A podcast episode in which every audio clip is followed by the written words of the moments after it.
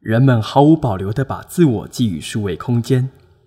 好似记忆本身或产出记忆的那个我，比此刻身体更能代表自我。我们摒弃物质为载体，却遍寻不着我们所要寻找的某段记忆到底存在何处。人类意识已分散至他者之中，无从溯源，却重视自己心理阴影面积，无视他者的身影，